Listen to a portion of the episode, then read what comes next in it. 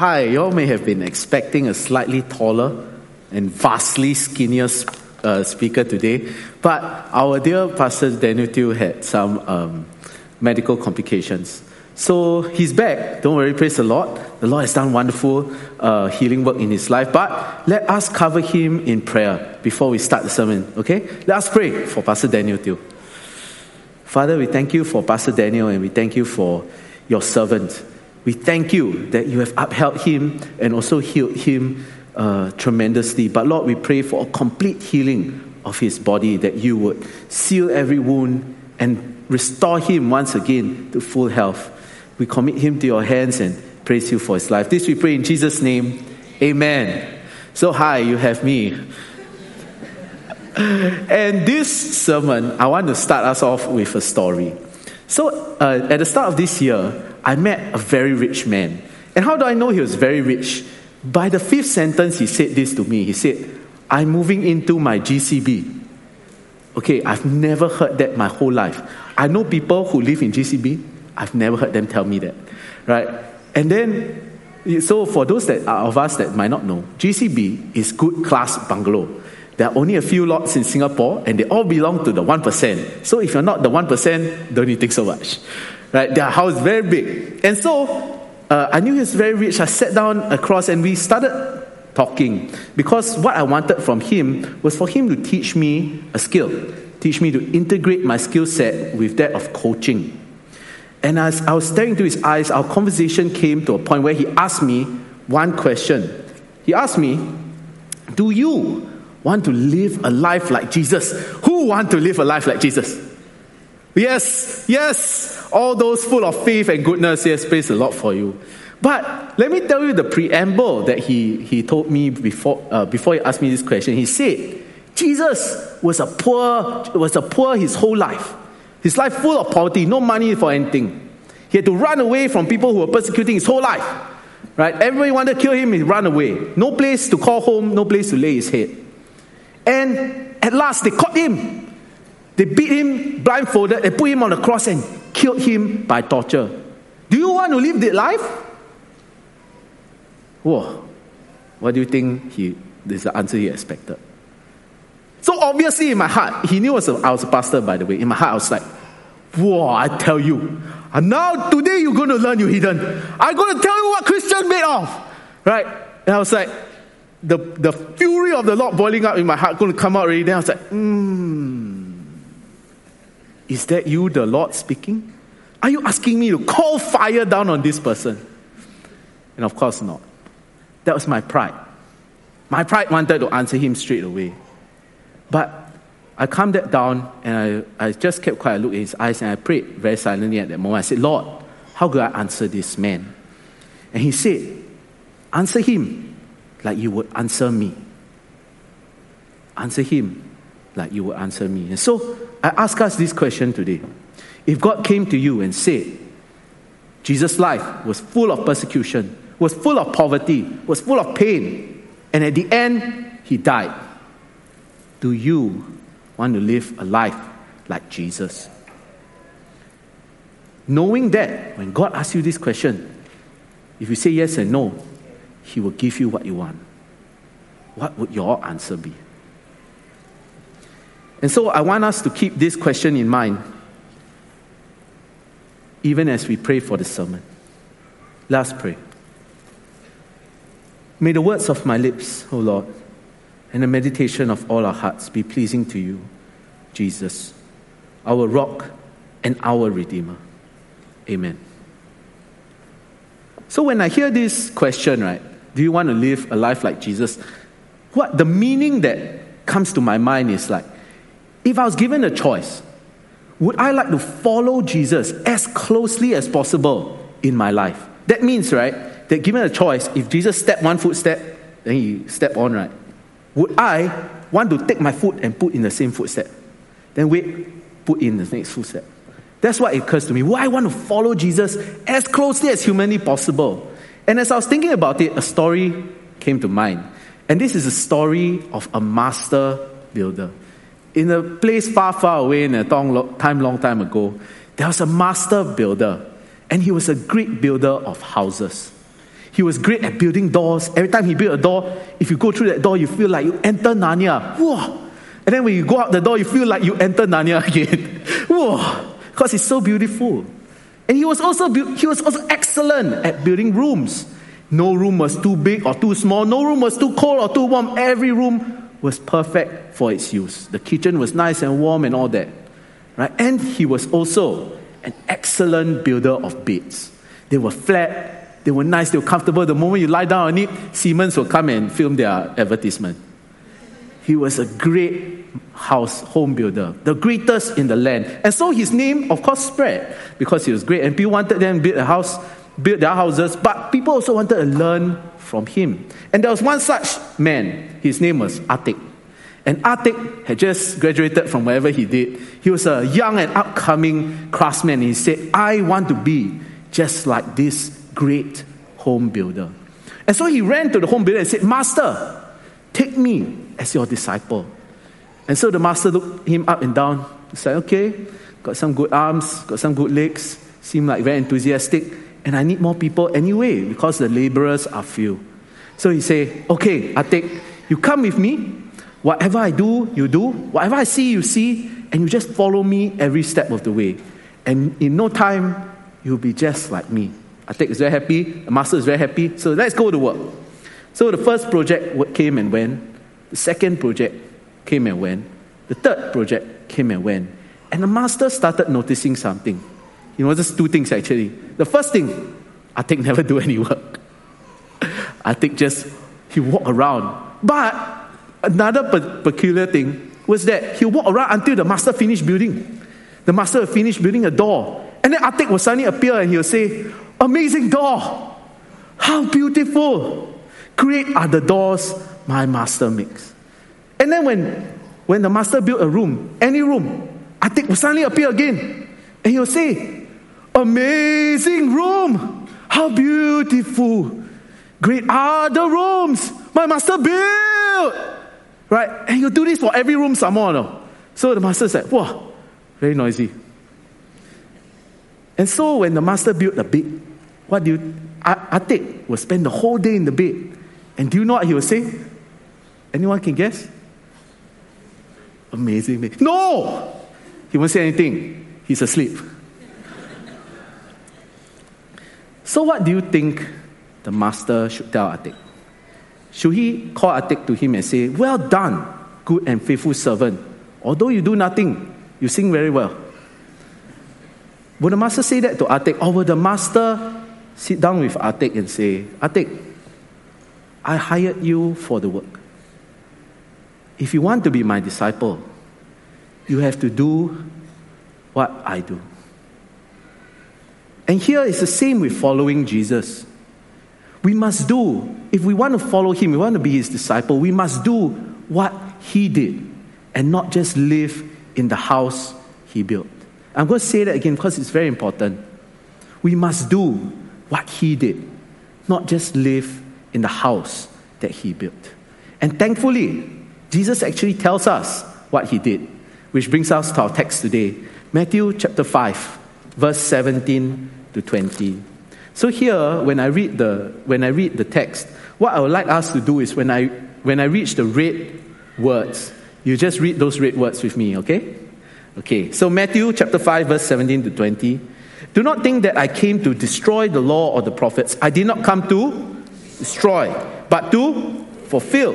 For surely I say to you, till heaven and earth pass away, one jot or one tittle will by no means pass away from the law till all is fulfilled. Whoever therefore breaks one of the least of these covenants and teaches men to do so shall be called least in the kingdom of heaven. But whoever does and teaches them, he shall be called great in the kingdom of heaven. For I say to you that unless your righteousness exceeds the righteousness of the scribes and Pharisees, you will by no means enter the kingdom of heaven. So, what did Jesus come to do? He said as much. He said, first, I did not come to destroy.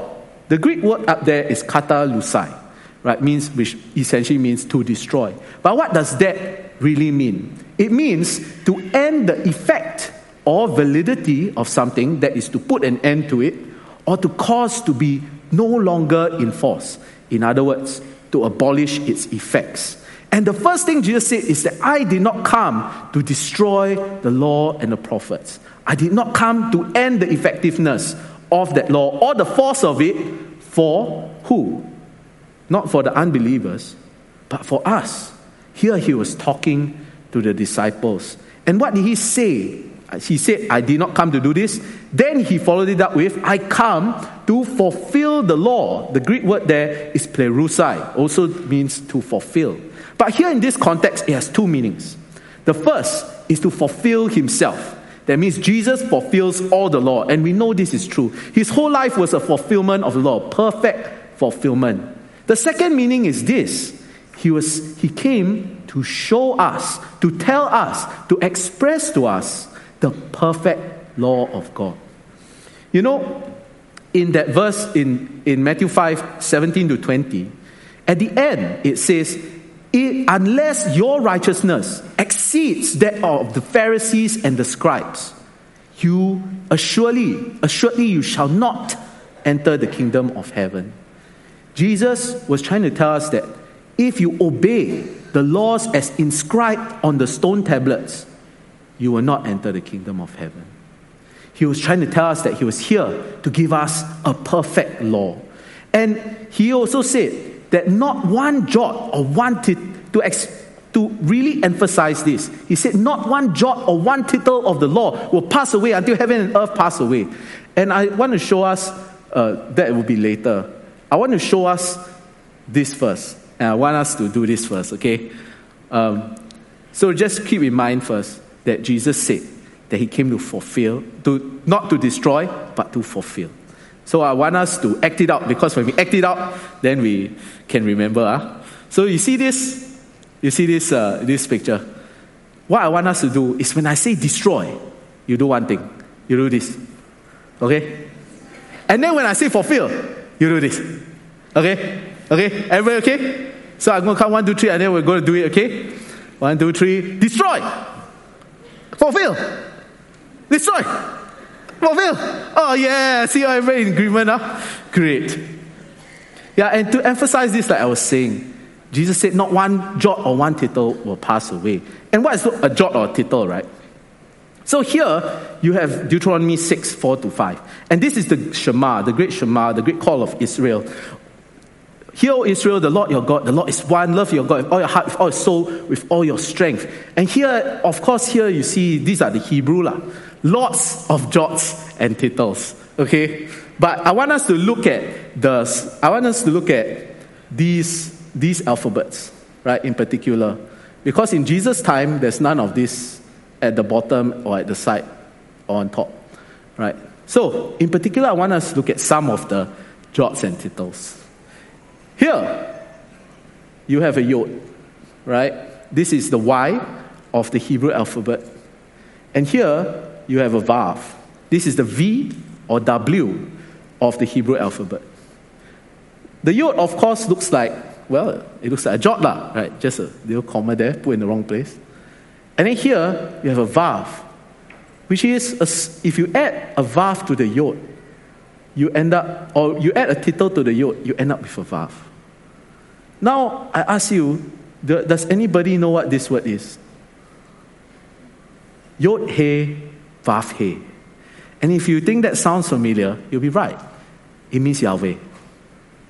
If you take out this tittle over here, does it spell Yahweh anymore?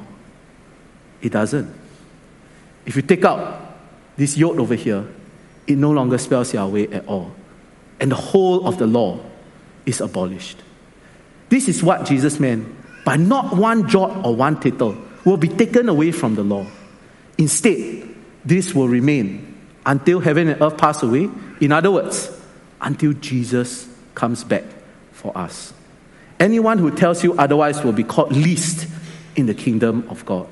And anyone who teaches us to obey these laws will be called great in the kingdom of God. So how do I know that Jesus was here to give us the perfect law over, even above this Mosaic law? Well, Jesus actually had a formula in the whole of Matthew 5. And it will start something like this. It will say, you have heard, but I say to you. And you can see it throughout the whole chapter, right? Verse 21, 22, 27, 28, 31, 32, and so on, so on, so on. It always goes to say, you have heard the Mosaic law, but I say to you, Jesus' perfect law. And so this is what Jesus came to do. He wanted us all, our righteousness, each and every one of us, to exceed that of the Pharisees and the scribes, who doggedly followed rules inscribed on stone. He wanted our righteousness to exceed them by inscribing these laws in our hearts. And through it, he gave us and to express this in clearer terms, he actually gave us some examples. The first example of which is murder. In Matthew chapter 5, verse 21 to 22, Jesus gives us the first example of what he's talking about as the perfect law. He says, you have heard that it was said to those of old, you shall not murder. And whoever murders will be in danger of the judgment. But I say to you, that whoever is angry with his brother without cause will be in danger of the judgment. And whoever says to his brother, Raka, shall be in danger of the council. But whoever says, you fool, shall be in danger of hellfire. Okay, so who drove here today? Anybody drove? Did you meet any idiot drivers? Hellfire! Hellfire! So, first of all, Jesus starts off with murder, which is like really quite a leap. And one thing I hate when people are trying to convince me of something is when they blow things out of proportion. Right? They, you anger your brother, oh, you're a murderer. Then straight away, that loses me. But I ask you this Bible quiz question. What is the first sin that you find in the Bible that humans commit against one another? Where? Thank you, Stephen. See, murder. Murder is the first sin that man ever commits against man. And we find this in Genesis chapter 4, verses 5 to 8. But the Lord did not respect Cain and his offering. And Cain was very angry, and his countenance fell. So the Lord said to Cain, why are you angry? And why has your countenance fallen? If you do well, will you not be accepted? And if you do not do well, let's read this part together. Sin lies at the door, and its desire is for you, but you should rule over it. Now Cain talked with Abel, his brother, and it came to pass that when they were in the field, let's read this together, that Cain rose up against Abel, his brother, and killed him. Jesus was not exaggerating. He was not being facetious. What Jesus was doing, he was being profoundly biblical. He was starting right at the beginning. Murder begins where? Right? Here. Does murder begin here? When Cain rose up against his brother in the field and brained him with his staff as traditionally is shown. Did murder occur there? Where did the sin of Cain first show its face? When Cain was very angry. When Cain was very angry, do you know what happened? Sin crouched at his door and lay in wait for him. Sin had its desire out for him. And although Cain committed the murder here, he was a murderer already in his heart. Because sin crouches at the door and its desire is for you. But you should rule over it. Sin wants to play with you. And if you give in to sin, you will play with it as well. That's the first example, murder. The second example Jesus gives us is one of adultery. And here we read of it in Matthew chapter 5, verse 27 to 28. You have heard that it was said of old, you shall not commit adultery. But I say to you that whoever looks at a woman to lust for her has already committed adultery with her in his heart. As a young man, I thought this was such an impossible.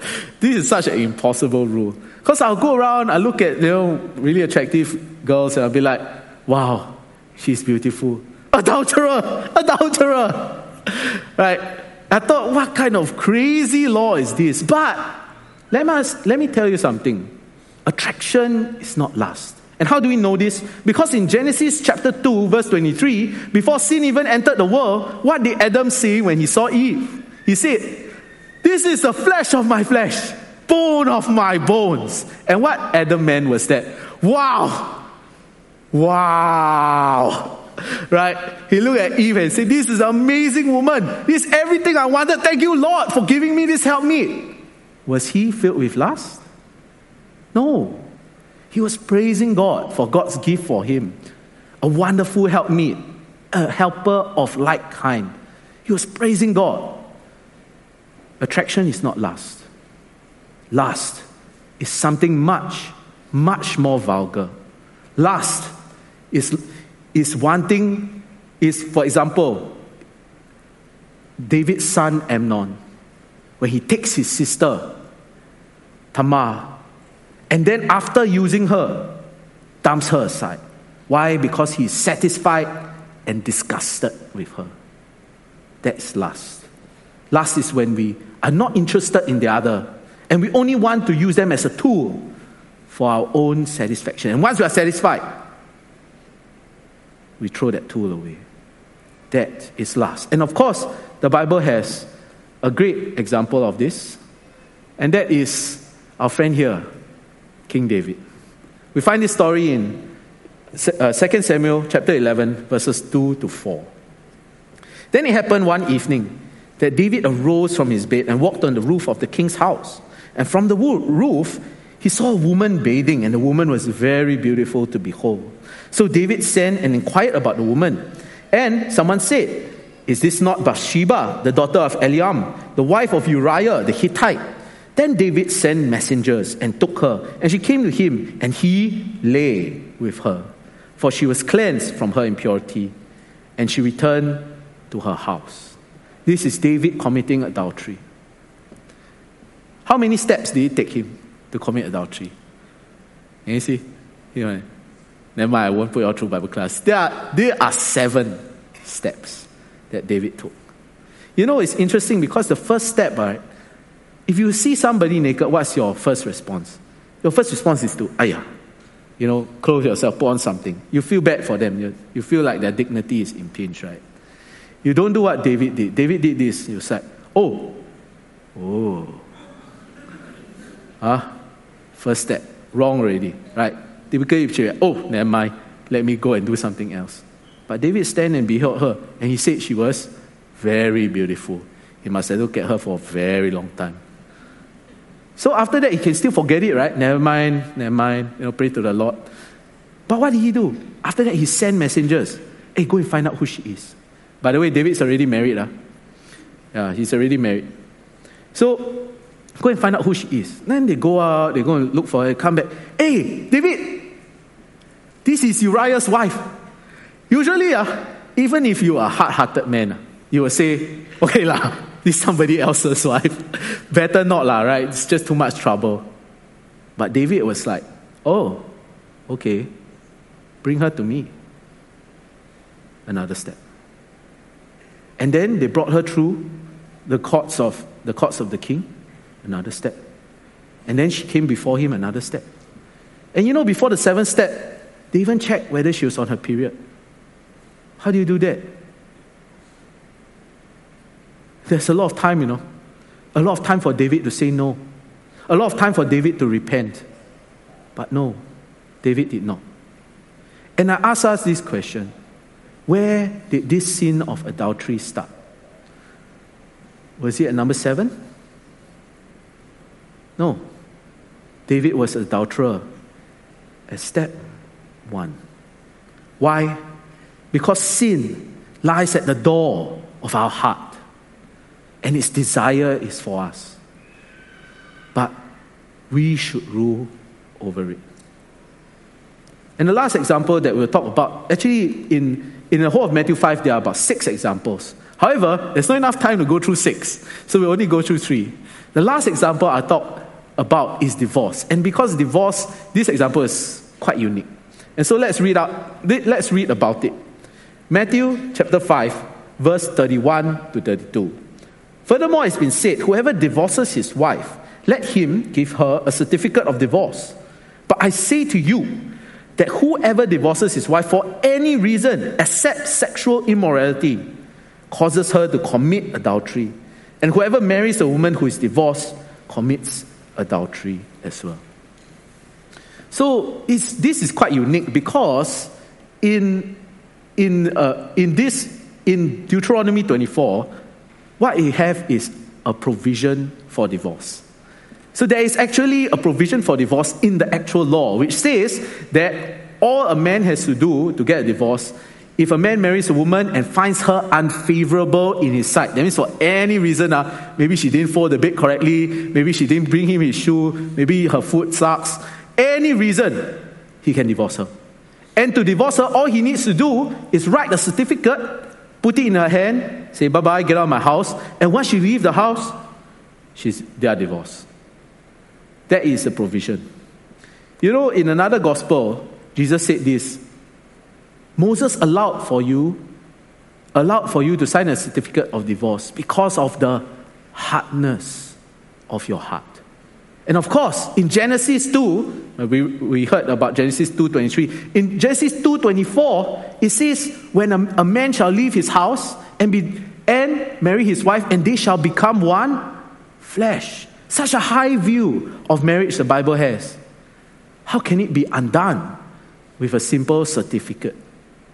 And of course, in Malachi, further to this point, the prophet says, for the Lord God of Israel says that he hates divorce, for it covers one's garment with violence, says the Lord of hosts. Let's read this together. Therefore, take heed to your spirit that you do not deal treacherously. Do you know that the Lord doesn't have it out for divorcees or whatever? It's not particularly important. What God hates is treachery. What God hates is covenant breaking. What God hates is betrayal.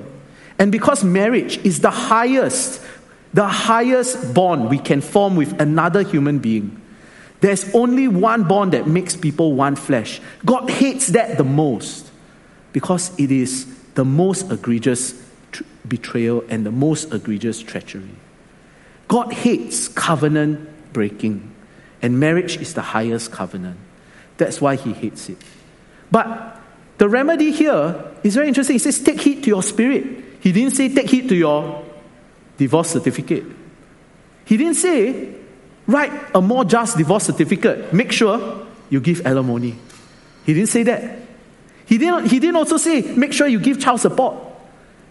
He didn't say, make your certificate better. What did he say? Take heed to your spirit.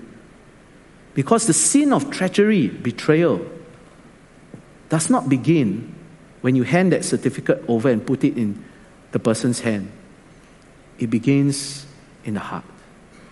Because sin lies at the door of our hearts. And its desire is for us. But we are to rule over it. And of course, Jesus knew this. Jesus knew that sin begins in the heart.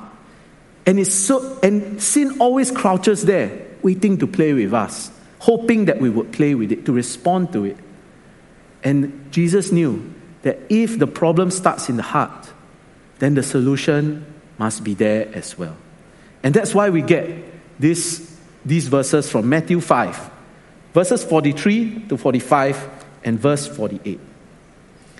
You have heard that it was said, you shall love your neighbor and hate your enemy. But I say to you, love your enemies.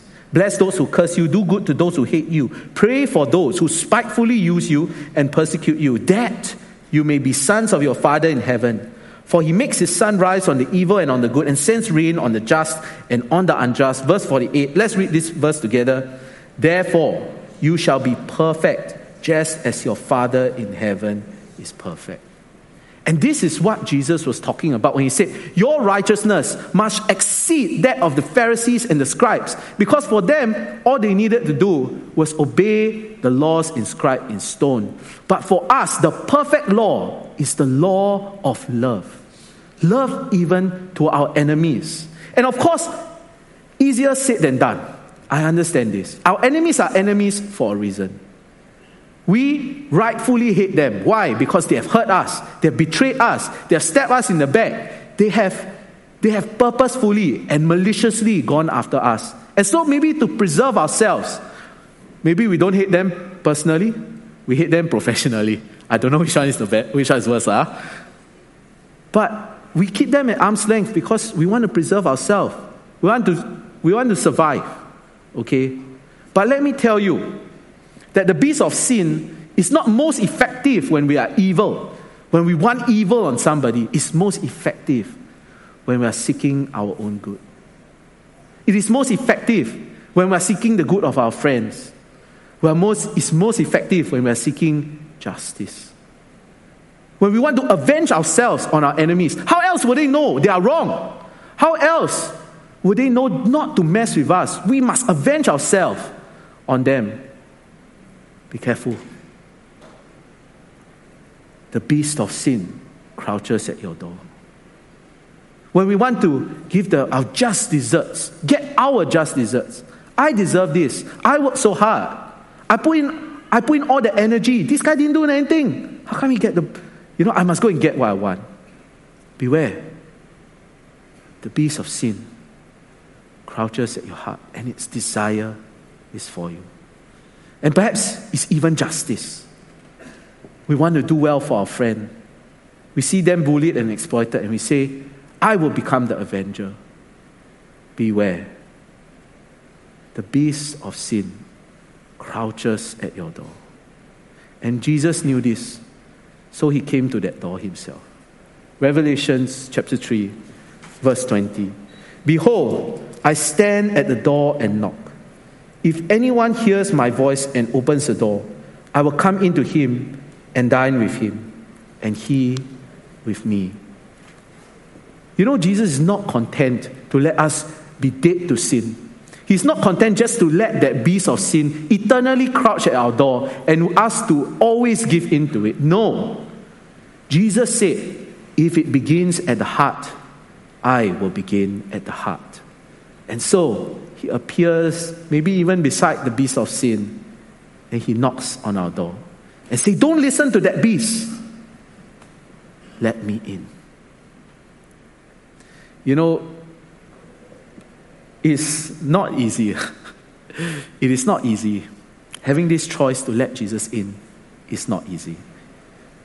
But that is the beauty and the miracle of this new covenant. When I first became a Christian, I was very sinful. I love to lie. A lot of sins, right? And I would love to tell you all that once I accepted Jesus into my heart, when I went and responded to the altar call, I lift my hands and I said, yes, now all I want to do, I desire every day only to meditate on your laws and do it. I desire everything, Lord. Follow every commandment. Every little jot and tittle I will keep. Do you think that was me? See me no other. But you are right. I was not like that at all. Immediately after giving my life, I was like, well, that means I can do things. Right? I continued to sin. I continued to listen to the beast of sin. But do you know what changed? Now every time I wanted to sin, right? Cock, cock, cock. I'm still here. That's what Jesus would do. Every time I'll choose to give in to whatever sin of the day, maybe lying, maybe cheating, maybe stealing, cock, cock, cock. I'm still here. He didn't force his way in. He just reminded me, I'm still here. Whenever you want to open the door, I'll come in. And that is the miracle of the new covenant. Now we have a choice. We no longer need to listen to the beast of sin. We can listen to the law of love, knocking at the doors of our hearts. So I come back to the question that I started this sermon with. Do you want to live a life like Jesus? You know, and I'll give you the answer that I gave this rich man. So, back to the scene, right? We were sitting down there. I was staring his eyes. I was literally doing this. And then, it went on for a good 15, 20 seconds. It became awkward, let's just say. And I said, yes, I want that.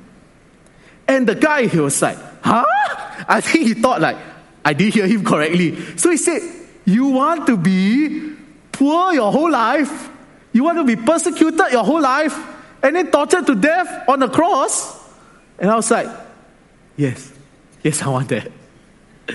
And he thought, I think he thought I was just jerking his chain. But he, and he said something else, but that's not important. He thought I was just jerking his chain. But you know why I said that? Because what he said is true. It's true. It's all true. Jesus' life was filled with poverty, filled with persecution and pain and death. But do you know what it was also filled with? Every moment, every second, it was filled with love. The law of love reigned in the life of Jesus. In fact, he showed it a new way, a better way, an excellent way to live and love. To live is love. And Jesus showed it perfectly. You know, this was seen even in his worst hours. When Jesus was at Gethsemane and he was sweating and crying blood, what did he say? Father, if it is possible, let this cup pass from me.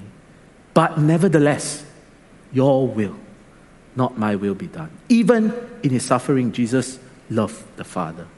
When he was half beaten to death and carrying the cross across Jerusalem, the daughters of Jerusalem were weeping for him.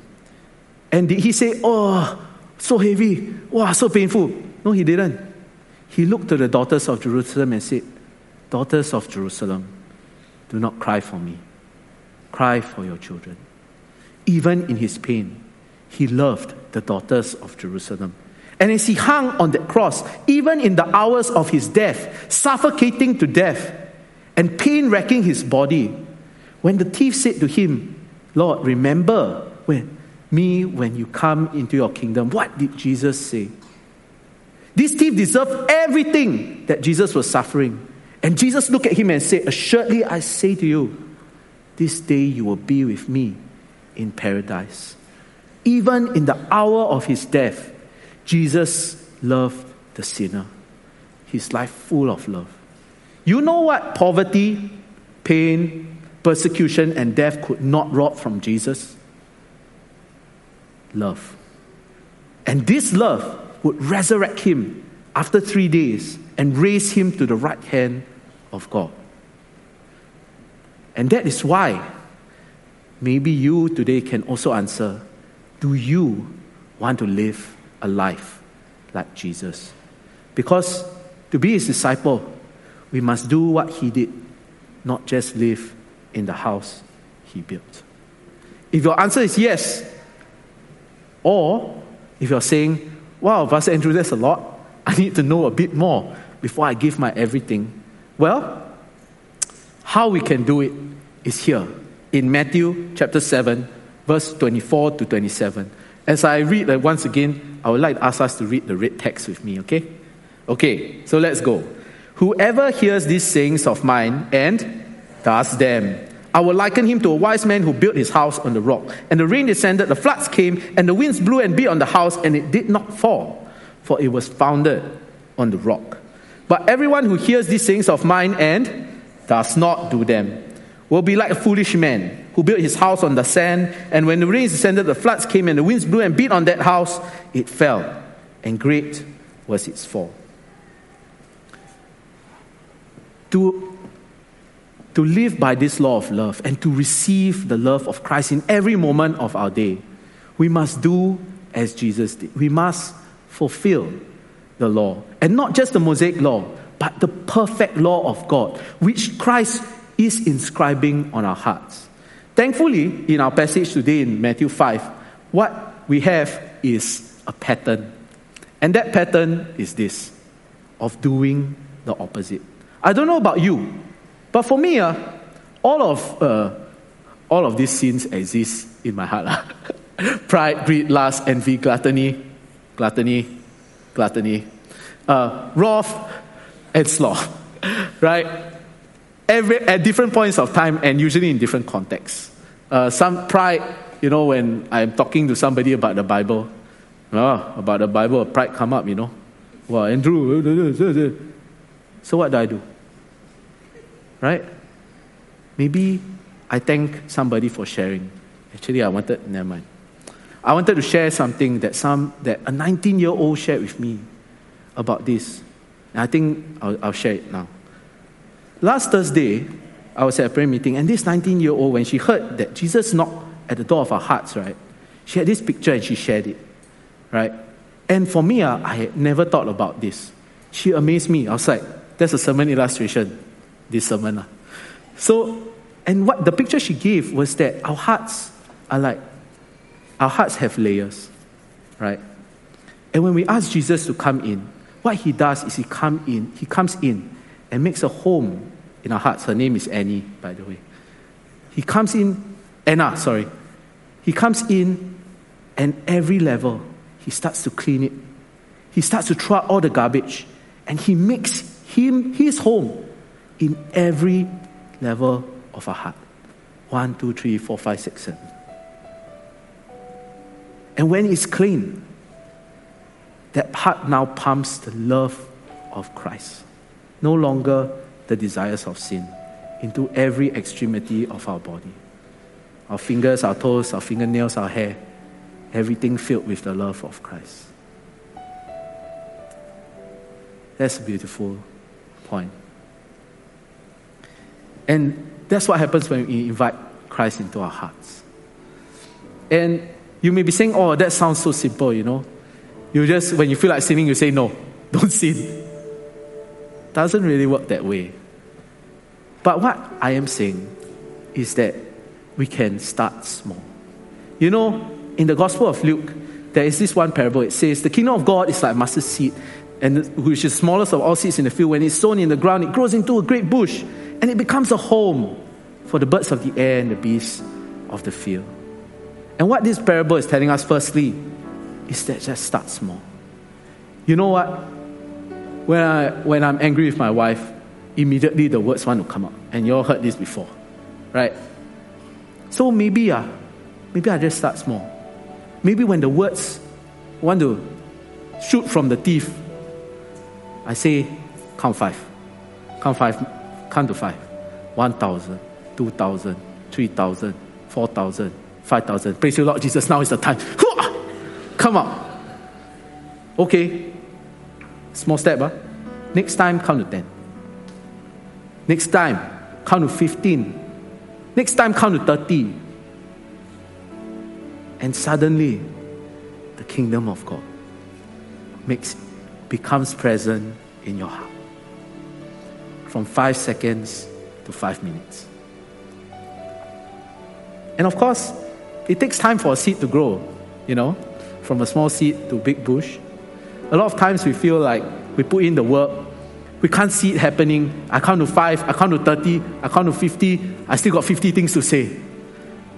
That's because the work is not yours. No matter how many disciplines you have, how much gumption you put in, you cannot change your heart. That is not the ministry of man, that is the ministry of God. But we can be patient. We can continue to plow. We can continue to sow. We can continue to fertilize our ground. And as we do so, although somebody waters and somebody plants, God will give the increase. He will increase His kingdom of God in your heart. He will change your whole heart, because the work is the Lord's. The battle is His, and He will give us His victory. St. Augustine put it best when he said, the God who created you without you wills not to save you without you. God loves you so much that although He wants to save you, He wants to do it with you. Whatever little you put in, whatever whether it's 2 fish or 5 loaves, God will make sure that through it, your victory, His victory, will come through your heart. And so, that's really the story that we have today of Jesus and the law. Jesus wants to perfect His law in our hearts, to wipe out the beast of sin through a bit of our effort, but a lot of His. And what can we do as a community here? Well, we can do a small thing. And that small thing is to maybe commit ourselves as one body to follow the laws of God. To do that, I have the 10 Commandments here, right? And I would like to invite all of us to rise. As I read out the 10 Commandments to us, what I would like for us to do is respond as one body, right? So when I read out the first commandment, I want us to respond. Let's say this together. Lord, have mercy upon us and incline our hearts to keep this law. Of course, I'm going to read out all 10 lah. So let us mean it as we say it. Okay? So I'm going to start now. Church, hear these commandments which God has given to His people and take them to heart. The first is this: I am the Lord your God. You shall have no other gods but me. Lord, have mercy upon us and incline our hearts to keep this. You shall not bow down to any graven image. Lord, have mercy upon us and incline our hearts to keep this. You shall not take the name of the Lord your God in vain. Lord, have mercy upon us to keep this. Remember the Lord's day and keep it holy. Lord, have mercy upon us. Honor your father and your mother. Lord, have mercy upon us and incline our hearts. You shall not commit murder. Lord, have mercy upon us. Incline our hearts. You shall not commit adultery. Lord, have mercy upon us. Incline our hearts to keep this law. You shall not steal. Lord, have mercy upon us. Keep this. You shall not bear false witness.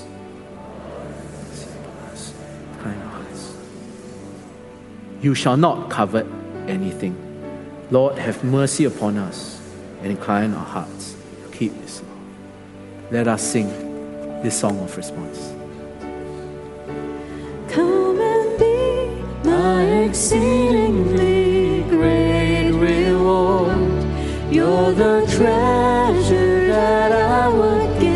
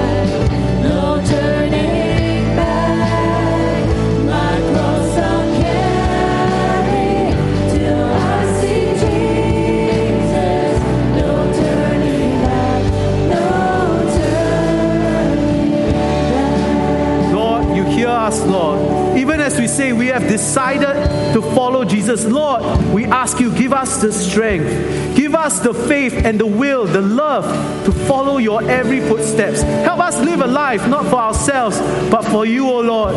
And Lord, in return, we only ask, fill us with your love. Fill us with your spirit. That, Lord, when the world may look at us, they may see the love of Christ. And, Lord, that they would praise your name as they do. So, Lord, as we leave this place, fill us with your Holy Spirit. Give us your power and help us follow your law of love. And, Lord, may the world live to see your glory. This we pray in Jesus' name. Amen. Thank you, church. God bless you. And may the law of love follow you wherever you go.